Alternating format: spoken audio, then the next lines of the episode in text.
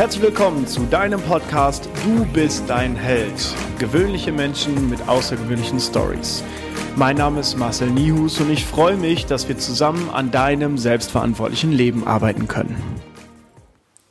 Hallo Finn, schön, dass du heute bei mir in der Sendung bist. Erzähl doch mal, wer bist du überhaupt? Ja, hallo Marcel, schön, dass ich hier sein darf. Ähm, ja, ich bin Finn, ich bin 23 Jahre alt, ähm, studierter Sportökonom, komme ähm, eigentlich oder ursprünglich aus Cuxhaven, das ist meine Heimat. Und dort habe ich die ersten 20 Jahre meines Lebens äh, gewohnt. Zwischendurch bin ich dann nach Köln gezogen, habe meinen äh, Studienort gewechselt und dort zwei Jahre gewohnt. Und nun bin ich im schönen Neuenrade Sauerland angekommen. Ja, also ich kenne dich ja jetzt schon ein bisschen länger, die Zuhörer allerdings noch nicht. Deswegen, wie kann man als 20-Jähriger zum einen aus Cuxhaven wegziehen und zum anderen als 23-Jähriger ins Niemandsland ziehen?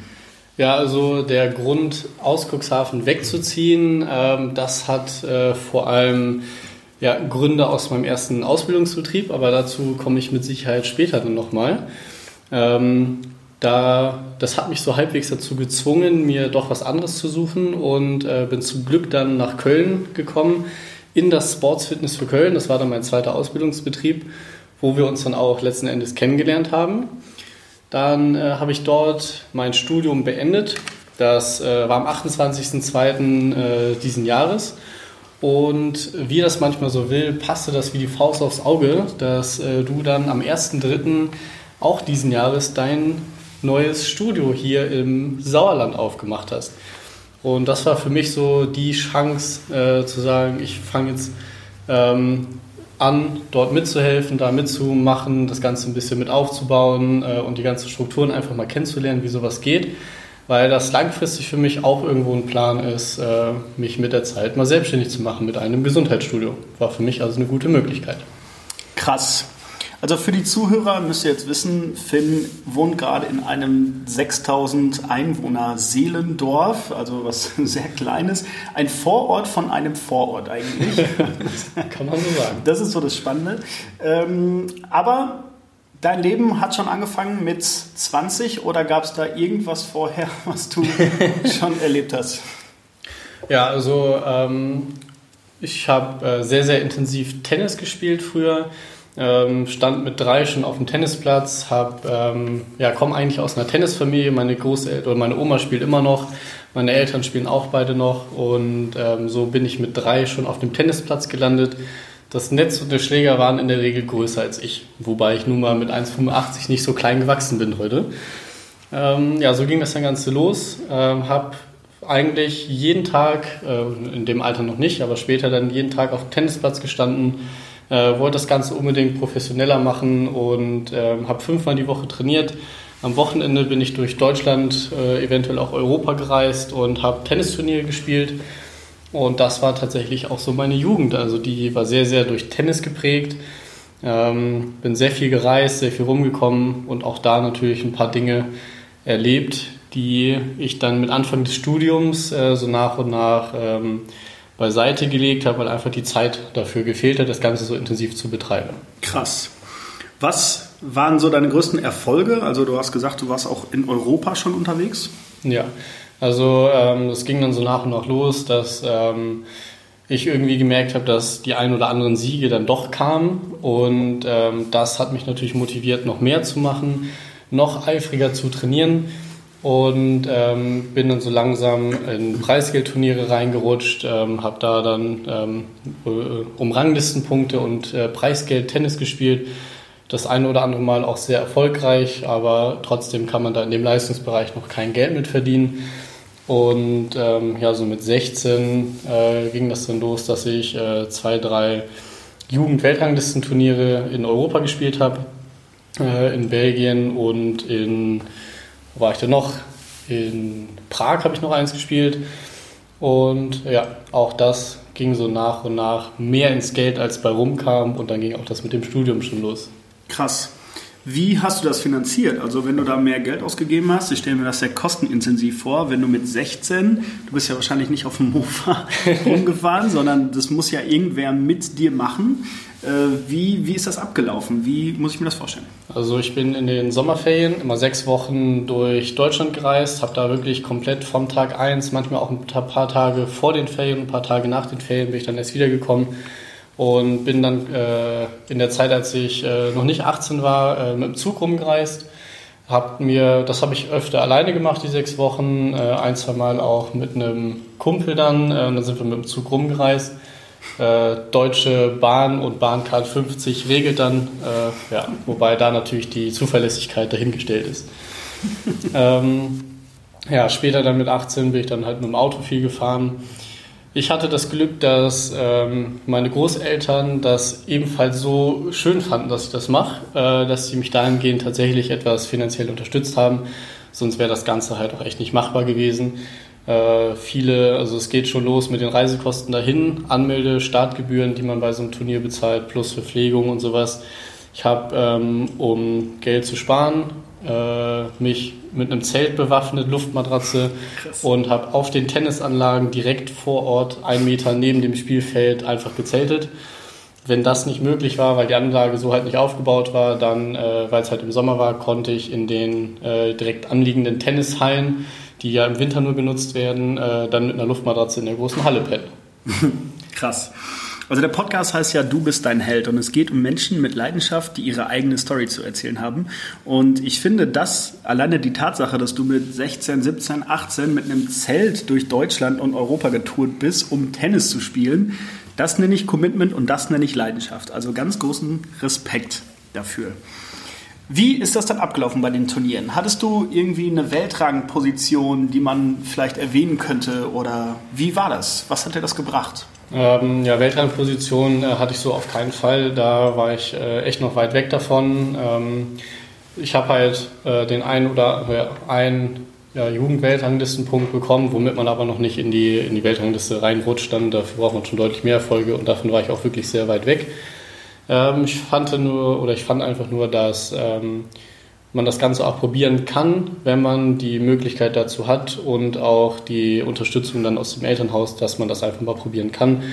Und äh, ich habe es dann irgendwann auch sein gelassen, um was Vernünftiges äh, wie mit dem Studium dann zu machen, weil man einfach merkt, dass das nicht funktioniert. Aber ich bin dann halt äh, zum Ablauf äh, bei den Turnieren.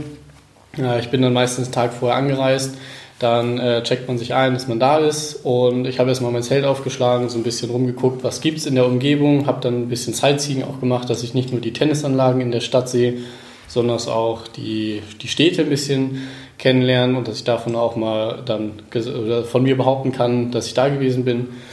Und ähm, man lernt sehr, sehr schnell auf den Turnieren dann Leute kennen, mit denen man dann äh, ja, da unterwegs ist, mit denen man äh, sich morgens um 7 Uhr, halb sieben äh, trifft auf dem Platz, um sich einzuschlagen, um sich warm zu machen und all sowas.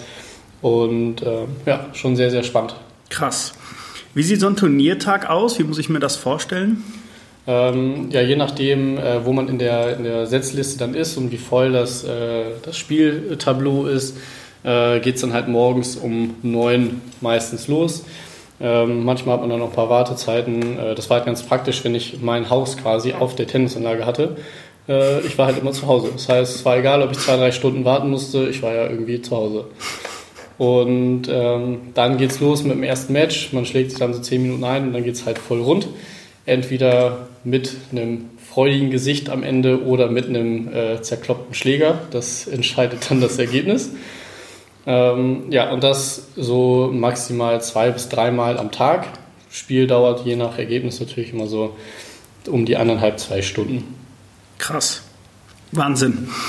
Kannst du so abschätzen, wie viel dich der Tennissport in der gesamten Jugend gekostet hat? Also da gibt es ja das Equipment, was du sicherlich brauchst, vielleicht ein paar Bälle, die Reisekosten, Antrittskosten bei den Turnieren. Kannst du das so ungefähr über den Daumen peilen? Also das ist ja, ich sag mal, schwierig zu sagen. Ähm, ich habe grob geschätzt im Jahr um die 5000 Euro dafür ausgegeben. Allein die, die äh, Turnierreise in den Sommerferien hat mich so ungefähr eineinhalb bis 2000 gekostet. Es kam natürlich auch immer ein bisschen was rein.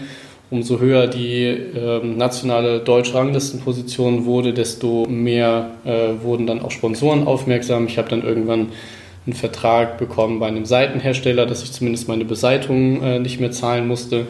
Davon, äh, ich habe halt äh, vier bis fünf Tennisschläger gehabt und äh, in der Woche mindestens drei davon sind dann gerissen. Das heißt, so eine Beseitigung, wenn man sich die, wenn man die machen lässt, ähm, kostet das auch nochmal 20 Euro. Ich habe mir irgendwann eine eigene Maschine angeschafft und habe es dann selber gemacht, plus dann die gesponserten Seiten. Auch da äh, wurde es danach im Nachhinein weniger. Unglaublich. Das ist Leidenschaft, Respekt. Okay, was ist dann passiert? Dann hast du irgendwann gesagt, okay, jetzt habe ich genug vom Tennis oder wie war das? Ja, äh, geprägt von den ein oder anderen Verletzungen, ähm, auch tennistypisch, also Tennisarm, Golferarm, äh, das auf beiden Ellenbogen chronisch. Äh, wurde dann behandelt. Ich hatte einen guten Sportarzt, äh, der mich auch privat sehr gut kannte. Ich durfte in seiner Mittagspause, in meiner Schulmittagspause immer zu ihm in die Praxis gehen und äh, ja, während eigentlich keiner da war, mich dann selbst behandeln an den Geräten da. Die haben mir das alles gezeigt, wie es funktioniert. Und dann durfte ich es halt selber machen, damit ich schnell wieder fit werde. Das hat mich äh, schon das eine oder andere Mal ausgebremst. Und ähm, dann kam irgendwann der Moment, wo die Leidenschaft größer wurde als die Vernunft. Ich habe also so viel trainiert, ich wollte so, so viel besser werden, überall mitspielen, überall gewinnen, dass ich äh, ja, mehr auf dem Tennisplatz stand, als Schulhausaufgaben zu machen, als für Klausuren zu lernen oder auch andere Dinge äh, zu machen. Ich habe zudem viel auf ähm, ja, Dinge verzichtet, die andere Jugendliche in dem Alter so machen, viel feiern und sowas. Äh, bei mir kam dann immer in der WhatsApp-Gruppe, nee, bin auf dem Turnier. Ja, und ähm, leider habe ich dann zu viel verzichtet auf äh, vernünftige Dinge im Nachhinein betrachtet, also auf schulische Dinge. Und ähm, dann stand irgendwann auf der Kippe, ob ich denn mein Abi schaffe oder nicht. Das war also so 11., 12. Ich habe mich in der Zwischenzeit allerdings so angestrengt im Tennis und so viel trainiert, dass ich mich ähm, auch damit äh, sehr gut anfreunden konnte, College-Tennis in Amerika zu machen und habe mich dahingehend dann auch äh, beworben mit Bewerbungsvideos äh, zu den einzelnen äh, Colleges und ähm, habe dann auch tatsächlich mal äh, eine positive Zusage bekommen, wo es dann im nächsten Jahr losgehen sollte. Allerdings äh, stand dann ja immer noch auf der Kippe, ob ich mein Abi schaffe oder nicht. Und äh, ich habe dann vernunftshalber entschlossen, das zwölfte Schuljahr nochmal zu machen, um sicher zu gehen, dass ich auch mein Abi schaffe. Im gleichen Zuge war dann allerdings das äh, Stipendium mit dem College-Tennis auch wieder dahin. Und ja, dann ähm, ging das halt langsam los, Abi geschafft, direkt eine Woche später nach dem Abi war ich dann ähm, als, ja, für die nächsten drei Monate als ähm, Kleinberufler im in dem Studio, in dem ich dann angefangen habe, äh, dual zu studieren und dann ging es auch los. Dann hatte ich eh keine Zeit mehr dafür. Krass. Halt so ein, so ein Abbruch von 100 auf 0. Ich habe vorher fünfmal die Woche trainiert und dann aufgrund Studium, Lernen und sowas gar nicht mehr. Krass. Das heißt, wenn du die Balance etwas besser gefunden hättest, also auch noch in der Schule etwas weitergekommen wärst, dann hätte es sein können, dass du nach Amerika gehst und am College irgendwo Tennis spielst, richtig? Ja, das kann man so sehen. Man kann es natürlich auch andersrum betrachten. Hätte ich weniger trainiert, dafür mehr Schule gemacht, hätte ich am Ende vielleicht weniger Leistung erbracht, weil auf einem gewissen Level fehlt einem dann das oder fehlte mir dann das Talent. Was ich mit Trainingsfleiß ausgeglichen habe, hätte ich das nicht gehabt, wäre ich vielleicht auch nicht so weit gekommen. Krass. Glaubst du, die Talentierten haben mehr Chancen im Tennis oder die Fleißigen? Das ist so eine Mischung aus beidem, finde ich. Und es spielt natürlich auch sehr viel das, äh, das Umfeld eine Rolle. Ähm, ich kenne äh, zwei Profispielerinnen aus Hamburg, äh, wo der Vater eine eigene Tennisanlage hat und äh, die Tennisplätze auch umgebaut hat, äh, dass sie eben auf ähm, internationalem Niveau dann auch äh, trainieren können, damit die sich daran schon mal gewöhnen bei den Turnieren wenn man so ein Umfeld hat, plus die schulischen Leistungen, Fleiß und Talent, dann kann das halt was werden. Aber auch da wird es eher aus jedem zweiten Jahrgang vielleicht mal einer, der wirklich professioneller und erfolgreicher wird. Hättest du irgendwas anders gemacht, so in deiner beruflichen Laufbahn? Hättest du vielleicht noch mehr trainiert oder die Schule mehr fokussiert? Was würdest du ändern, falls du was ändern wolltest? Also im Nachhinein, also in dem Moment ist natürlich immer so, ja, hätte ich das jetzt wirklich machen sollen oder nicht? Hätte ich vielleicht mehr Schule machen sollen, dann hätte ich nicht das zwölfte Jahr nochmal machen müssen, hätte ich vielleicht mehr trainieren müssen, dann hätte ich das bekommen. Ähm, in dem Moment, wo man dann äh, das eine Jahr wiederholt oder wo man dann aufhört oder was auch immer, äh, ist immer Kacke. So im Nachhinein betrachtet, äh, vier, fünf Jahre später, würde ich tatsächlich alles nochmal genau so machen.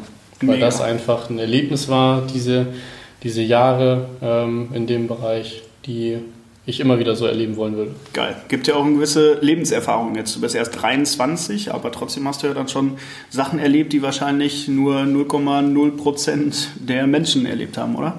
Das kann sein, aber auch viele andere Menschen erleben viele spektakuläre Dinge, viele erzählenswerte Dinge.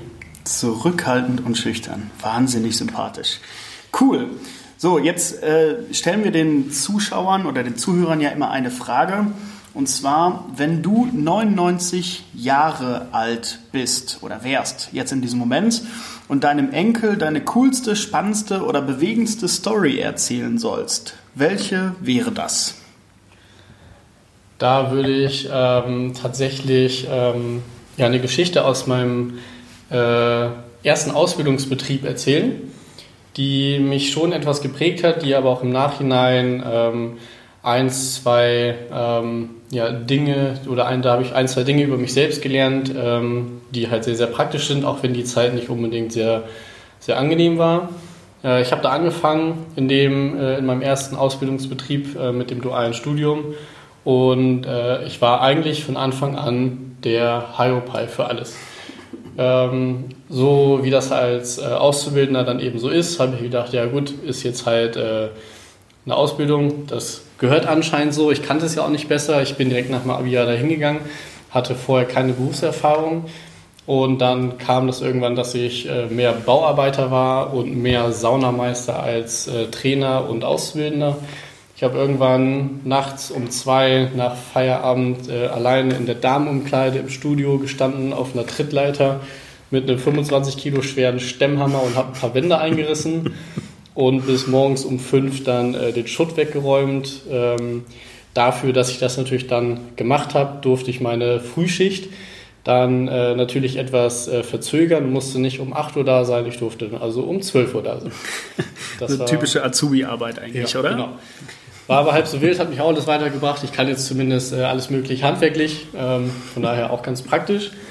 Und ähm, was mich halt auch sehr geprägt hat, ist äh, die Zeit in der Sauna da. Es war ein Studio mit äh, sechs verschiedenen Saunen und äh, die wurden äh, für die Mitglieder natürlich auch äh, gut aufgezogen mit Saunaaufgüssen, mit äh, Eis, mit Obst, was verteilt wurde. Und ähm, ich war eigentlich 80 Prozent meiner Arbeitszeit in dieser Sauna. Dazu muss man sagen, dass ich Saunagänge, ähm, wenn man das nicht als Entspannung macht, sondern es quasi als Job eher sehr unentspannt finde, weil ich mit einer Körpergröße von 1,85 direkt unterm Dach stehe von dieser Sauna und ich persönlich gar keine Wärme so gut ab kann. Wenn man dann da mit dem Handtuch drin steht und den Leuten das, die warme Luft ins Gesicht wedelt, wedelt man sich automatisch auch die Luft in das eigene Gesicht. Das hat dazu geführt, dass mir öfter schwindelig wurde. Ähm, ich habe äh, sehr oft Kreislaufprobleme gehabt. Die Leute haben das natürlich mitgekriegt, äh, haben sich, ohne das mit mir abzusprechen, ähm, ja, mit den Chefs äh, sich da kurz geschlossen und haben gesagt, das geht eigentlich so nicht. Denen war das aber egal, haben es trotzdem weiter mit mir gemacht. Und dann ähm, bin ich auch zu denen hin und habe gesagt, es wäre schön, wenn wir so ein bisschen weniger in die Sauna oder wenn ich ein bisschen weniger in der Sauna arbeiten könnte. Ähm, nicht ganz aufhören, aber so ein bisschen weniger. Hat ein paar Tage funktioniert, dann nicht. Und dann kam der Moment, wo ich äh, nach einem langen Saunatag in der Sauna stand, einen Aufguss gemacht habe und ähm, ein Mitglied dann irgendwann zu mir ankam und sagte, Finn, ist alles in Ordnung bei dir? Ich wusste überhaupt nicht, was er irgendwie von mir wollte, weil an sich ging mir das ja, so gut, wie es mir da drin eben immer ging.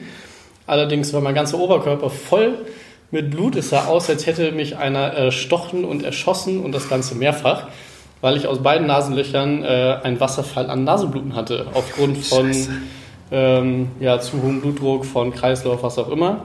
Und ähm, das war so dann der Moment, wo ich gesagt habe, ich gehe jetzt äh, zum Arzt. Die Chefs, die hören nicht auf meine Signale, auch nicht auf die von den Mitgliedern. und habe mir attestieren lassen, dass ich keine Saunaaufgüsse mehr machen darf. Das fanden die irgendwie nicht so geil. Komischerweise. Ähm, ist ja irgendwie, also muss ich dazu sagen, nicht die feine englische Art, aber äh, ich fand dann keinen anderen Ausweg mehr. Und äh, das war für die so das Signal, wo die gesagt haben, alles klar, jetzt kriegt ihr die richtigen Scheißaufgaben. Dann ging das so richtig los mit allem möglichen Müll, ähm, all was man so machen musste oder auch durfte als Azubi. Äh, ob das nun mal arbeitssicherheitsmäßig konform war, weiß man auch nicht so ganz genau, aber ich habe es nun mal gemacht. Ähm, ja, dann ging das irgendwann so weit, dass ich gesagt habe, ähm, ja, das ist so nicht mehr. Ich suche mir was anderes und äh, habe dann den Weg zu meiner Chefin gewagt ins Büro und habe gesagt, ähm, ja, ich ähm, würde mir dann doch was anderes suchen. Und äh, ich habe eher mit einer anderen Reaktion gerechnet, als sie mir dann gezeigt hat. Sie war eher hellauf begeistert. Endlich ist er weg. Endlich ist er weg. Das war auch einer der Sätze, die, die mir persönlich am Ende nochmal mitgegeben haben. Ähm, sie habe ich gar nicht mehr gesehen, ihren Stellvertreter, der hat mich am letzten Tag noch mit einem Handschlag verabschiedet mit dem Satz, wir haben es eh die ganze Zeit probiert, nur Auszubildende kann man nicht einfach so loswerden. Unglaublich. Also die Frage, also ich kenne die Story ja schon. Ne? Ich habe dich ja vor drei Jahren ungefähr eingestellt und äh, deswegen kenne ich die Story ja und finde sie immer, wenn ich sie höre, wieder beeindruckend, wie schlecht doch Arbeitgeber sein können oder wie krass Arbeitgeber sein können, wenn der Mensch einfach mal völlig außen vor gelassen wird. Ja, es gab dann so Situationen, ähm, da guckt man morgens dann in der Frühschicht in den Kalender und dann steht da Finn, Büro, vier Ausrufezeichen dahinter. So, das ist erstmal, ähm, fängt dann der Stift an zu malen. Ne? Äh, dann geht man da rein und kriegt die Frage gestellt, weißt du, warum du hier bist? Ähm, auf eine stotternde Antwort, äh, äh, fand sie dann auch nicht so geil und hat mich eineinhalb Minuten lang starr mit einem Blickkontakt gefoltert und nichts gesagt. Das sind so eineinhalb Minuten, die eineinhalb Jahre sein können. Mit, wie alt warst du da? 20? 19? 19. Ja, zu, ja nee, 20. 20 vielleicht. Ja. ja. Oh Mann. Also das finde ich schon sehr, sehr krass, weil wenn ich daran denke, wie ich mit 19 oder 20 war und eine Autoritätsperson würde mich dann einfach nur zwei Minuten anstarren in der Hoffnung, ich würde irgendwas sagen, worüber ich mir selber noch nicht im Klaren bin, dann ist das halt schon einfach krass. Ne? Unfassbar. Okay, so, das war dann für dich irgendwann abgehakt. Was ist dann passiert? Genau, dann habe ich, äh, hab ich mich auf die Suche gemacht nach was ähm, Neuem, äh, bin dann irgendwie in Köln gelandet und habe mich da dann einfach blind beworben. Ich bin zwei Tage äh, hingefahren und habe äh, stumpf Bewerbungen in jedes Studio, was ich irgendwie cool fand, reingeworfen, habe mich vorgestellt, habe innerhalb von äh, zwei Tagen auch viele Rückmeldungen bekommen und viele Vorstellungsgespräche führen dürfen ähm, wobei ich dann bei zweien am Ende wirklich ins Grübeln kam, wo ich denn am Ende wirklich lieber hin möchte. Das war einmal dann mein endgültiger Ausbildungsbetrieb für Sports Fitness für Köln und dann noch in einer Fitnesskette, ähm, wo ich dann aus kalter Hose, ähm, weil er gesagt hat, heute Vorstellungsgespräch, machen wir mal Probearbeiten draus, durfte ich dann einen Cyclingkurs geben, eineinhalb Stunden lang. Oh hat ihn anscheinend so umgehauen, dass er mich unbedingt haben wollte. Weiß ich auch nicht warum und ähm, hat mir dann noch äh, eineinhalb Monate, nachdem ich schon in dem anderen Studio unterschrieben habe, noch Angebote gemacht, ob ich nicht doch noch zu ihm wollen würde.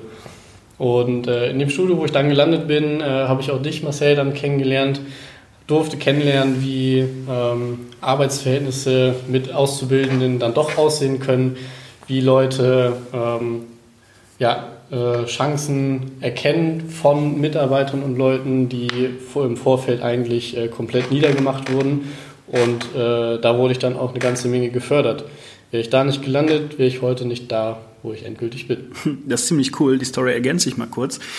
Ich war damals Studioleiter in dem Studio und mein Stellvertreter hat gesagt, ja, wir brauchen eigentlich keinen neuen Auszubildenden oder keinen dualen Studenten, aber guck dir den mal an. So, und ich war auch im Glauben, okay, wir brauchen niemanden mehr. Also warum soll ich jetzt meine Zeit damit verschwenden, mir diesen Azubi anzugucken?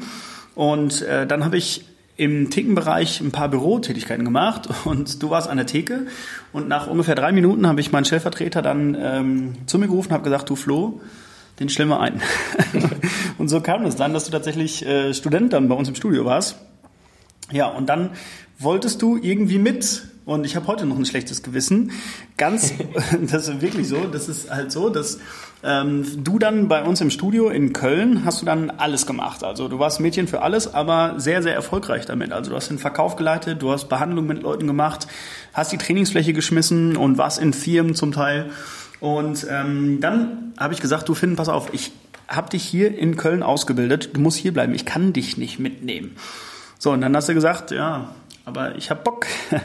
ja, und dann, was ist dann passiert? Ja, dann ähm, habe ich ähm, ja, mir überlegt, was mache ich, worauf habe ich Bock? Ähm, ist das Großstadtleben wirklich was für mich in Köln oder äh, finde ich doch mal äh, meine, meinen endgültigen Lebensort irgendwo im Sauerland und ähm, habe mich dann mit einer sehr, sehr förmlichen Bewerbung eines Abends ähm, bei, bei dir, Marcel, beworben und habe das Ganze wirklich als förmliche Bewerbung wie in jedem anderen Studio dann auch ausgeschrieben, bis dann äh, eine lustige WhatsApp-Nachricht von dir kam, ob ich eigentlich bescheuert wäre. Auch vielleicht zum Verständnis, die Bewerbung kam um Viertel nach elf rein und ich habe irgendwie, warum auch immer, um halb zwölf abends noch meine Mails gecheckt, woraufhin ich das dann gesehen habe. Ne? Ja. Hm, lustig. Ja, und jetzt bist du hier. Jetzt bist du im schönen Sauerland. Ich freue mich darüber. Ähm, als letztes, bevor wir das hier abschließen, oder erstmal, hast du noch Ziele und Pläne? Vielleicht ist das auch noch interessant. Hast du noch irgendwas vor in den nächsten Jahren? Weil du hast ja vielleicht noch 70 bis 90 Jahre. Ja.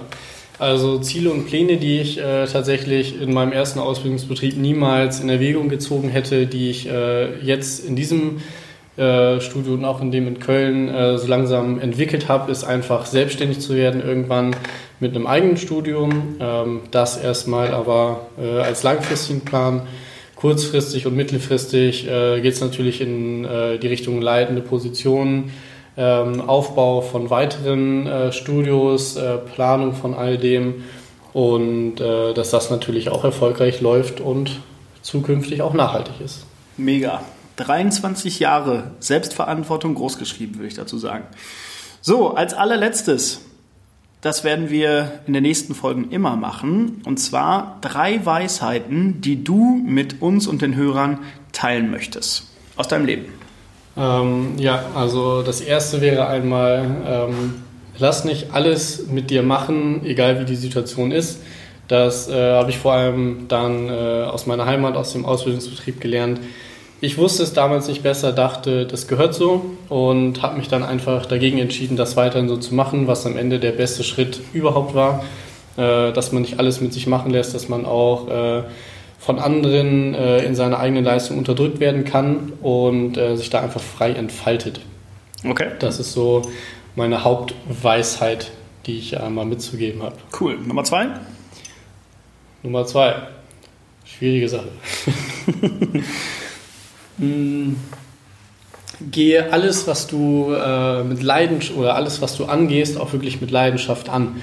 Denn, äh, das habe ich äh, bei mir im Tennis äh, kennengelernt. Äh, sobald irgendwo die Leidenschaft fehlt, ich hatte zwischendurch äh, zwei, drei Wochen, wo ich einfach gar keine Lust mehr hatte, dann fehlen auch tatsächlich die Ergebnisse. Und das kann man auf alle Situationen im Leben auch ummünzen. Ähm, fehlt dir die Motivation und die Leidenschaft dahinter, dann äh, beschränkst du dich selbst in deiner Leistung. Sehr, sehr weise. Hast du noch eine dritte Weisheit für uns? Ja, die dritte Weisheit, äh, auch da wieder eher aus dem sportlichen Bereich, ähm, die habe ich ähm, mitgenommen für mich aus, dem, aus der Zeit, als ich mich äh, auf Stipendien in Amerika beworben habe. Und zwar Champions aren't made in the gym, Champions are made from something they have deep inside them, a desire, a dream, a vision. Das kommt an Michael Jordan ran, oder? Mega.